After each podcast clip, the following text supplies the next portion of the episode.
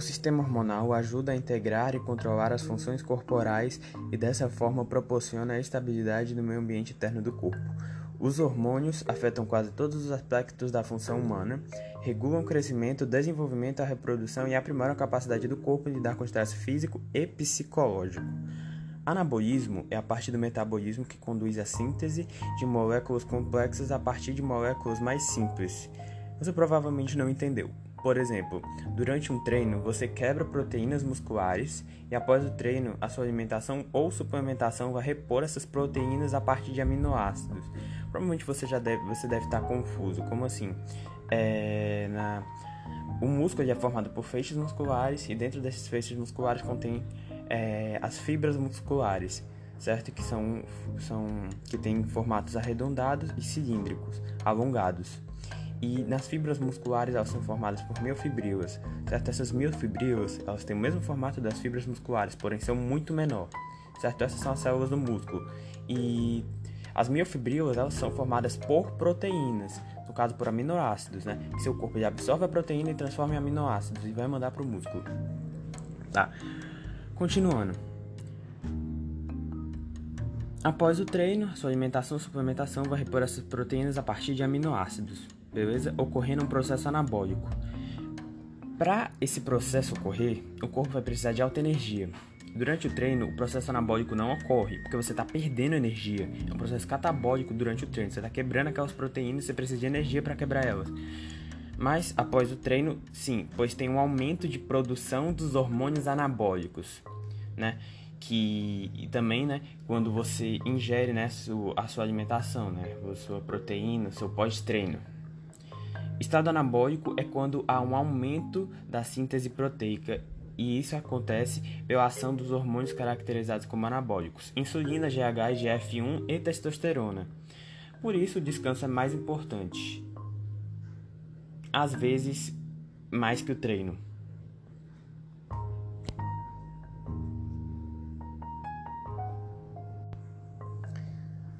Bom, o nosso sistema fisiológico é equilibrado e coordenado por esses hormônios, sendo alguns deles anabólicos e outros catabólicos.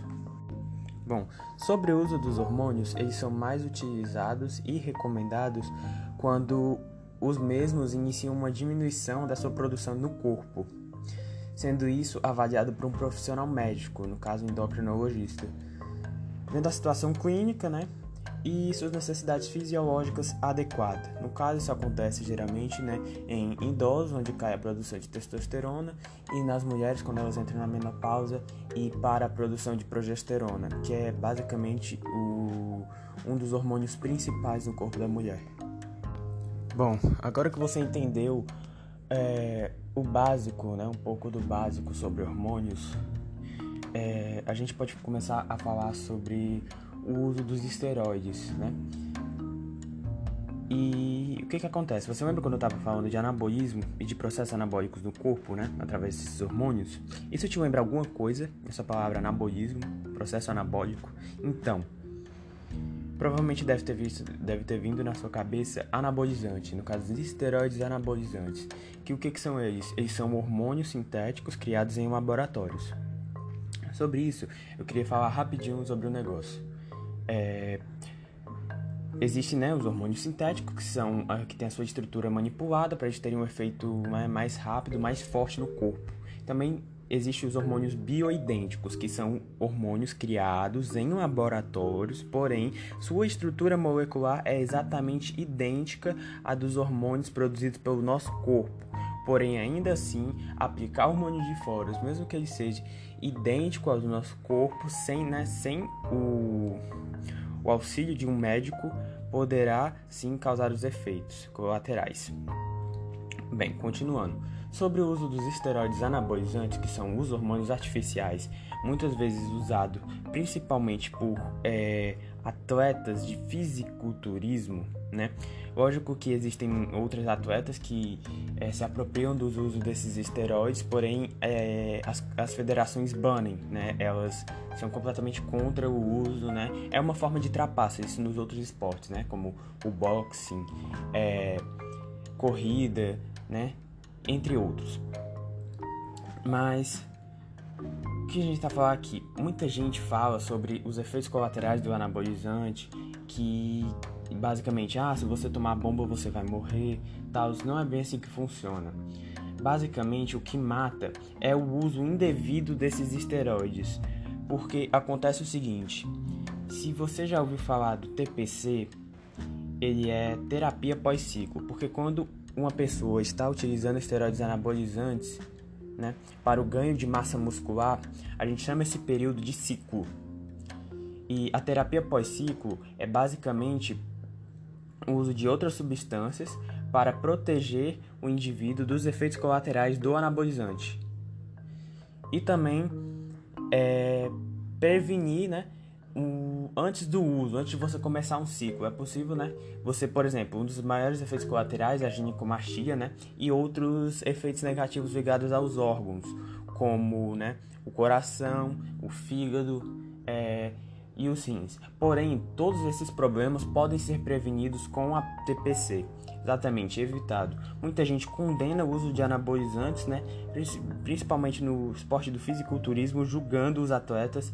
Porém, poucas pessoas sabem que é possível sim fazer o uso correto deles sem ter efeitos colaterais danosos ao corpo. Então, é isso, terapia pós-ciclo. E algum desses, algum desses produtos que podem ser utilizados são silimarina, que é aconselhável usar duas semanas antes do começo do ciclo, que isso protege né, o fígado dos efeitos tóxicos do, das substâncias aplicadas ao corpo. E é recomendável a dose de 100mg por dia. E em ciclos, em ciclos mais longos, produtos como HCG, gonadotrofina crônica humana ou o ECG, gonadotrofina crônica equina, que estimulam a produção natural de testosterona, podem ser utilizados durante o ciclo a fim de evitar que a atrofia dos testículos chegue em níveis crônicos e assim evitar que se tome uma questão difícil de ser tratada. Como assim? Muita gente fala, né, sobre a, a impotência sexual, né, que é um dos efeitos colaterais do uso dos esteroides. Mas durante o uso dos esteroides você não fica impotente, acontece o contrário, você fica mais agressivo sexualmente pela quantidade de hormônios sexuais dentro do seu corpo, no caso da testosterona. Então, sim, mas mas ocorre né, o, a diminuição dos testículos, porque a produção natural dos hormônios da testosterona vem da próstata e do testículo. Porém, você ainda assim tem uma quantidade enorme desses hormônios dentro do seu corpo. E mesmo eles atrofiando no, durante o uso, né, você só pode você só pode acontecer de você ter a impotência, né, e como eu acabei de dizer, chegar à atrofia, dos testículos em níveis mais crônicos, se não for é, feito o tratamento, no caso a terapia pós-ciclo, é, adequada. Então, para quem diz que ah, se você tomar bomba você vai ficar broxa, não é bem assim que funciona.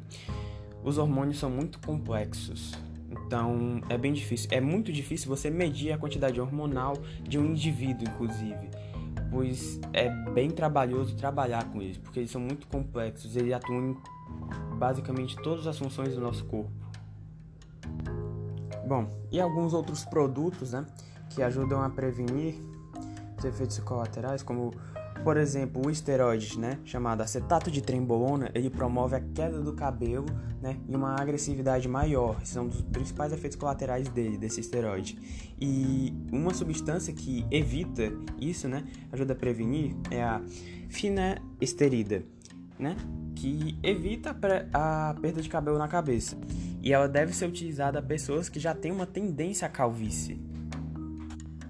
Bom, e outro exemplo aqui é o citrato de tamoxifeno, que serve para evitar a ginecomastia, que é o crescimento das mamas dos homens, né? Então, é basicamente aquele cara que vai ficar com um, um peito, né? O peitoral mais parecido com o de uma mulher.